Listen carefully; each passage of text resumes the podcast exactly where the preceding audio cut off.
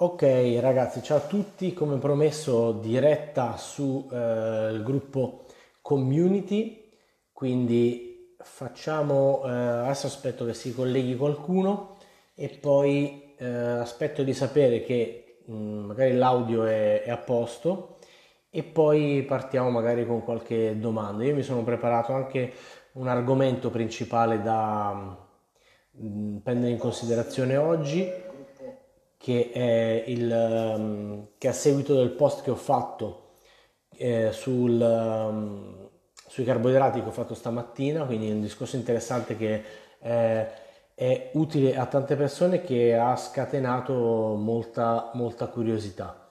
Quindi per chi è collegato, se mi date un cenno, un commento, un like, un cuoricino, qualcosa che mi fa capire che ci siete e che si sente bene, io eh, così capisco che l'audio è a posto e che, ehm, che, che mh, mm, il video anche si vede bene. Intanto parto con l'argomento di cui volevo parlare oggi, che è ehm, quale tipologia di carboidrati tra uh, alcuni carboidrati che ho messo eh, nel post di stamattina su Instagram eh, sono i più sani quindi questa è la domanda che ho fatto nel post. Adesso vado a spiegare un po' di cosa si tratta e poi eh, leggo qualche risposta data da, da, voi che mi seguite sia anche qui su, sul gruppo eh, Facebook e anche su Instagram e affrontiamo l'argomento. Io intanto ricordo a chi si sta, vedo che c'è qualcuno che è già collegato, di commentare in diretta, mettermi un like o un pollice in su per capire che eh, si sente bene e che si vede bene, così posso proseguire alla grande. Allora, dicevamo, stamattina ho fatto un post che si chiama test carboidrati nei cibi per 100 grammi, quale di questi è il più sano? E ho messo la pasta, la spremuta, le patate, la centrifuga di verdure, il pane e l'avena. Premettiamo che i carboidrati sono sempre un, un argomento che attrae, attira molta attenzione perché come i grassi eh, sono stati demonizzati e relegati a macronutriente che fa ingrassare. Ovviamente non è così.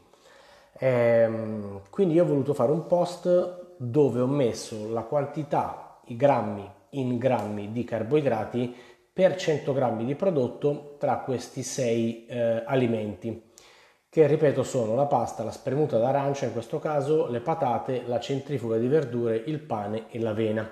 Ho chiesto nel post di commentare qual il, quale di questi è il più sano, il più sano di questi, di questi sei. E eh, i commenti sono stati svariati. Chi, uno dei, delle risposte più comuni è stata l'avena e le patate perché sono meno trattate e subiscono meno processi di lavorazione.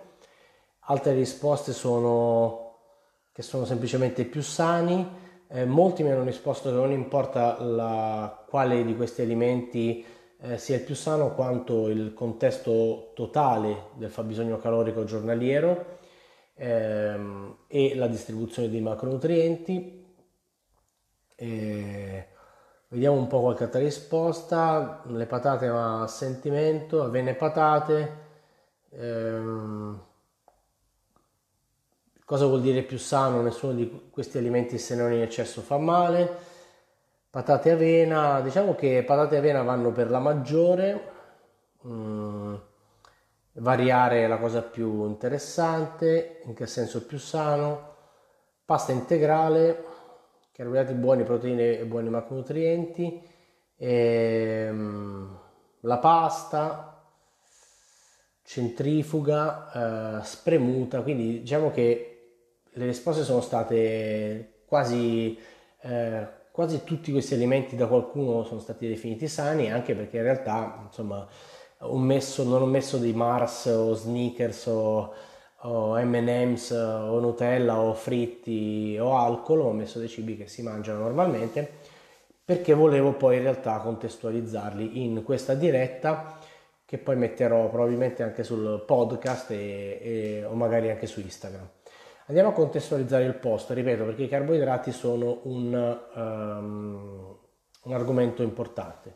Piccola pausa intanto, ricordo a chi mi sta seguendo di mettere un, di commentare, in qual non siate timidi, commentate così. Se volete fare qualche domanda in diretta eh, sono qua apposta. Se volete commentare per farmi sapere che si sente bene, vi ringrazio. Siete in una decina adesso collegati, quindi eh, qualcuno metta un, mandi un segno di, di vita.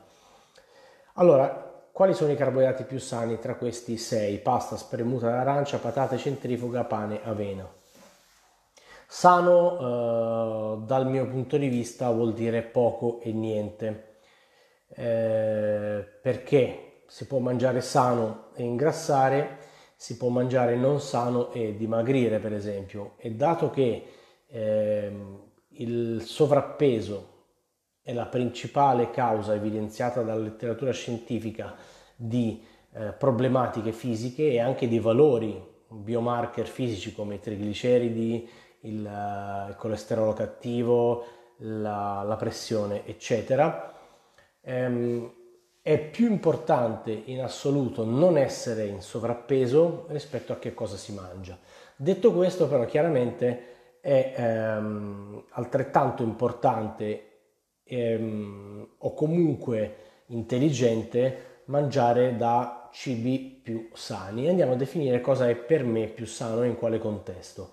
Sano dal mio punto di vista se parliamo del singolo cibo contestualizzato in un apporto calorico ehm, intelligente, quindi adatto alle esigenze della persona, agli obiettivi della persona o alla salute della persona, eh, vuol dire un cibo che abbia ripeto, dal mio punto di vista, meno ingredienti possibile. Perché? Perché di solito, generalmente, i cibi con più, ingre- con più ingredienti hanno o subito mh, processi di lavorazione oppure eh, perso una grande quantità dei loro nutrienti o entrambe le cose insieme in questo processo e, e di norma hanno anche una densità calorica più alta. Cosa vuol dire? Che eh, a parità di eh, grammatura hanno più calorie rispetto a cibi che hanno subito meno processi e meno trattamenti. Faccio un esempio molto semplice. Le patate idra- idratate, 100 grammi di patate eh, normali, cotte, apportano un certo numero di eh, carboidrati e di calorie. Se queste patate io le disidrato, le rendo patate eh, chips e eh, gli tolgo l'acqua e eh, sommo 100 grammi di patate che hanno subito questo processo, ved- vedremo che le calorie aumenteranno in maniera drammatica. Perché? Perché eh, togliendo l'acqua dal prodotto rimane solo la parte che, no, che, non ha calorie, chiaramente rimane solo la parte calorica che eh, deve apportare di nuovo il peso finale che vogliamo sia 100 grammi per dare una stima delle calorie e vedremo che quindi in realtà c'è mh, più eh, cibo, più prodotto per 100 grammi perché è stata tolta l'acqua. La stessa cosa avviene per uh, la pasta, la stessa cosa avviene per l'avena, mentre per quanto riguarda invece cibi come la spremuta d'arancia o le centrifughe, eh, presupponendo che non abbiano dei, degli zuccheri aggiunti di nessun genere, hanno due svantaggi rispetto al cibo tradizionale che va poi a produrre questi, questi estratti. Facciamo l'esempio della spremuta arancia, eh, fondamentalmente prima di tutto mangiare un'arancia eh, ha un volume che può saziare tot, diciamo che sazia 5. Se spremo un'arancia soltanto e la faccio diventare un liquido, avrò un pezzettino di bicchiere, poco, e eh, sazierà zero, quindi avrò le calorie di un'arancia che daranno la sazietà dell'acqua, quindi praticamente nulla. Quindi sì, avrò dei, dei micronutrienti come vitamine e minerali e dei carboidrati, però non avrò eh, il potere saziante e non avrò la fibra contenuta nella, nell'arancia che come tutti sappiamo è una buona componente da tenere sempre presente nella propria alimentazione eh, per vari motivi fisiologici di assimilazione del, del cibo, di salute del, dell'apparato digerente, eccetera. La stessa cosa avviene per le verdure, le verdure messe in un centrifugato perdono totalmente la parte fibrosa e quindi ehm, oltre a apportare molte più calorie di quelle che apporterebbero nella loro uh, forma naturale, perdono una componente molto importante. Spesso chi inizia a fare attività fisica uh, vedo che invece di prendersi il, la Coca-Cola uh, si prende la spremuta. Ok, meglio eh, da un punto di vista della qualità dell'alimento, ma magari addirittura rischia di ingerire più calorie rispetto a, a un prodotto come la Coca-Cola mm, e come sappiamo le calorie sono la componente più importante da tenere in considerazione per quanto riguarda il percorso di eh, ricomposizione corporea, diminuzione di massa grassa, aumento di massa magra, mettiamo che c'è anche gente che vuole mettere su muscoli. Quindi per concludere un po' questo argomento qui, Diciamo che eh, prima di tutto, come vedete tanto nei post che vado a pubblicare, quello che conta non è tanto, eh, non è prima di tutto che tipo di cibo mangio o se mangio sano, ma l'apporto calorico che vado a introdurre rispetto al consumo calorico che ho durante la mia giornata. Tutto questo lavoro va considerato sulle medie settimanali e mensili, quindi non fa molta differenza il singolo pasto, non fa molta differenza la singola giornata, ma eh, tutti i pasti che compongono la giornata e tutte le giornate che compongono la settimana, di conseguenza poi i mesi, vanno a fare eh, a dare l'outcome, quindi il risultato che noi vediamo su noi stessi. Quindi se io oggi mangio tantissimo un baratto di Nutella intera, probabilmente non succede niente. Se io nell'arco di settimane e mesi continuo a assimilare più calorie di quelle che consumo andrò a ingrassare indipendentemente dal singolo pasto o dalla Nutella. Questo cosa vuol dire anche? Che eh, quando si parte per un processo di eh, ricomposizione corporea, dimagrimento, ci, ci vogliamo rimettere in forma, la prima cosa che dobbiamo vedere, abbiamo detto, sono le calorie perché c'è il rischio di eh, pensare che mangiare sano o mangiare pulito sia eh, la chiave per eh, diciamo dimagrire, facciamo l'esempio del dimagrimento, ma magari io dalla, dalle mandorle, dalla spremuta arancia, dall'avena, dal riso, da, dalle verdure, dalla pasta in bianco e non eh, condita con, uh, alla carbonara, e mangio una quantità di calorie spropositata e va, va a succedere che non ho, non ho risultati. Eh, quindi mi chiedo perché mangiando più sano poi non, uh, non ottengo nessun risultato. La stessa cosa succede all'inverso, ci sono delle persone che voi vedete mangiare magari maluccio e non ingrassano perché probabilmente in realtà mangiano poco e male e quindi chiaramente a livello magari di ehm, salute generale potrebbero non, non essere al massimo, magari di energie, magari anche di estetica, però magari non mettono su peso. Poi ci sono le persone che si allenano tanto, quindi consumano tanto, le vedete mangiare tanto e magari non ingrassano, eccetera, eccetera. Eh, la cosa importante da sapere e da capire che non esiste un cibo sano per eccellenza, anche se se vogliamo proprio andare a um, scegliere con certezza quali sono gli alimenti che dovrebbero comporre nella maggior parte del, del tempo la nostra alimentazione, se andiamo a, strutturare una spesa con cibi che hanno un ingrediente solo, andiamo abbastanza sul sicuro. Facciamo un esempio. Biscotti secchi per la colazione, vai a vedere dietro decine di ingredienti. Ehm, barrette fit, vai a guardare dietro decine di ingredienti. Lasagna, più ingredienti.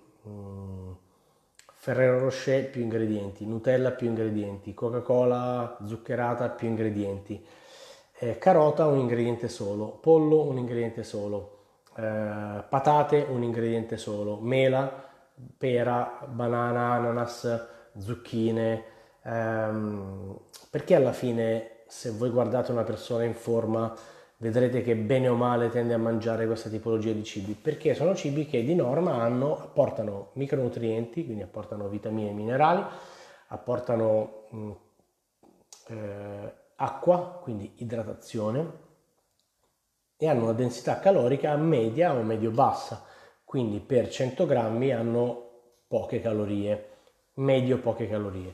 Infatti un'altra componente che possiamo tenere presente per ehm, scegliere i nostri cibi è anche la densità calorica, quindi questi sono per me, a mio avviso, due parametri per decidere se il cibo è sano oppure no. Uno, quanti ingredienti ha, volendo tra parentesi ci possiamo mettere anche la data di scadenza, perché se la data di scadenza è breve è molto probabile che sia un prodotto fresco che abbia eh, subito pochi processi di lavorazione per quanto riguarda poi la conservazione del prodotto stesso, a meno che non sia stato messo sotto vuoto, eccetera. Però di norma anche i prodotti sotto vuoto hanno subito delle, dei processi un po' più lunghi, magari quelli sorgelati no.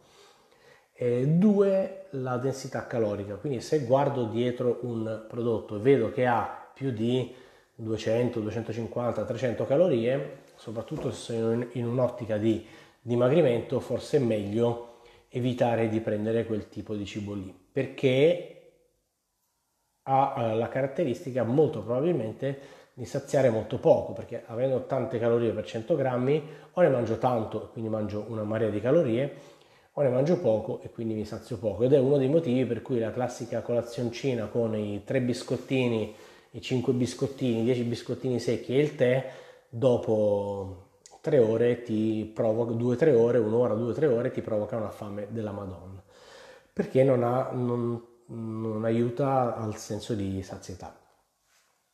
Quindi eh, per concludere il discorso sui carboidrati, che a mio avviso era il tema centrale di questa veloce diretta che volevo fare con voi stasera, non c'è un cibo sano per eccellenza, i cibi migliori sono i cibi con meno ingredienti possibile e con una densità calorica, quindi una quantità di calorie per 100 grammi media o medio-bassa e tutto va contestualizzato poi in un bilancio calorico e un fabbisogno calorico giornaliero che va visto in un contesto mensile. È più difficile di quello che si pensa, spesso accade che le persone iniziano a mangiare bene, ad allenarsi e hanno dei miglioramenti, a volte succede perché casualmente, magari senza monitorare quello che fanno, mangiano meno di quello che mangiavano prima. E va a finire che mangiano meno di quello che consumano, oppure semplicemente prima mangiavano cibi molto trattati che magari ritenevano molti liquidi e ehm, smettendo di mangiarli subito si perdono dei chili eh, di, ehm, di acqua. Un'altra cosa da dire per poi chiudere completamente il discorso con i carboidrati è che non vanno assolutamente demonizzati non, eh, non sono il male del, del, secolo come non lo erano i grassi prima eh, e come non lo sono le proteine. Se tutto è contestualizzato in una quantità, la, mm, la cosa più importante da, da tenere presente, adatta alle esigenze della persona, allora nessun cibo nessun macronutriente è, è uno spauracchio da evitare. Occhio, anzi addirittura fare il contrario, fare cose un po' fai da te del ehm, tolgo completamente i carboidrati, cosa che spesso mi viene chiesta, posso provare a togliere, la mia amica ha tolto completamente i carboidrati e ha perso 4 kg. È normale perdere molti chili se togli completamente i carboidrati dalla tua dieta perché i carboidrati ritengono acqua.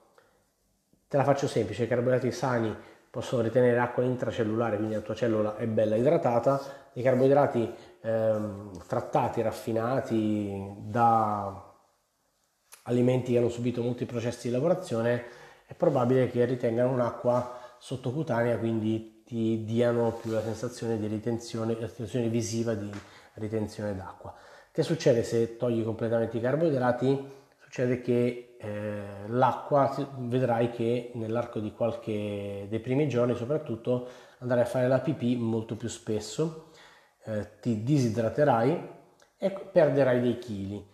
Se, quello, se, l'unica cosa che ti interessa è il peso sulla bilancia, allora tu vedrai che perde, perderai dei chili, potrà essere, ci potrà essere soddisfazione, eh, ma fin tanto che non mangi carboidrati, questa cosa probabilmente rimarrà, quei chili probabilmente rimarranno perché trovi una situazione di disidratazione. Nel momento in cui eh, rimetti i carboidrati nella tua dieta, quell'acqua che serve al nostro corpo sarà uh, ripresa e ritrattenuta, quindi il peso risalirà. Questo è uno dei tanti effetti yo-yo delle diete un po' fai da te o delle diete estreme e drastiche che purtroppo poi vanno a mh, mm, creare frustrazione nelle persone e eh, fagli abbandonare un po' l'idea di mettersi in forma, rimettersi in forma. Perché eh, viviamo in un mondo che ehm, ci dà risultati veloci, immediati, eh, ad un click al costo di pochi euro. Facciamo l'esempio di Amazon, facciamo l'esempio di Netflix, facciamo l'esempio di, di quello che possiamo leggere sui quotidiani o sui giornali di settore fitness dove si parla di addominali in tre ore, eh, l'elettrostimolatore che messo addosso ti fa fare lo stesso lavoro che faresti in un'ora, il, um, insomma viviamo in un mondo che um, premia la gratificazione istantanea. Il corpo umano funziona in maniera diversa, quindi ha bisogno di un'impostazione a lungo termine e questo spesso le persone non hanno voglia di farlo, ma come devi farlo per qualsiasi altra cosa che sia la prestazione sportiva, eh, il rapporto con una persona, il lavoro, eh, l'apprendimento di so, una lingua per esempio, non, eh, non avviene tutto nell'arco di, di, qualche giorno, ma avviene tutto nell'arco di qualche mese, se non di qualche anno. Quindi prima ci rendiamo conto che il processo di mm, cambiamento fisico avviene nel lungo periodo, come d'altronde è avvenuto al contrario, perché immagino che le persone che hanno messo tanti chili non li abbiano messi nell'arco di eh, qualche giorno. A volte mi dicono, eh, ma io per 8 anni il mio metabolismo ha retto, poi dopo ho messo su. In realtà quasi sempre se poi si va a vedere nello specifico non è così, ma si tratta di reiterare un'alimentazione scorretta e poco movimento fisico nell'arco degli anni e poi alla fine mettere su ehm, pian piano dei chili fino a che non ci si accorge che eh, i chili sono diventati un po' troppi. Il corpo funziona a lungo termine, prima ci rendiamo conto che ehm, i tempi sono medio, medio lunghi, medio, medio, medio lunghi, prima raggiungeremo i nostri obiettivi perché la smetteremo di saltellare da eh, una nuova dieta del momento, il nuovo allenamento del momento all'altro o addirittura al nuovo integratore che eh, in realtà ha un impatto sul corpo eh, quasi irrilevante per la maggior parte delle persone. Ok, prima diretta andata. Ehm, la lascio qui nel, nel gruppo Facebook, la metterò anche nel podcast. Grazie a tutti quelli che hanno ascoltato, ci risentiamo settimana prossima.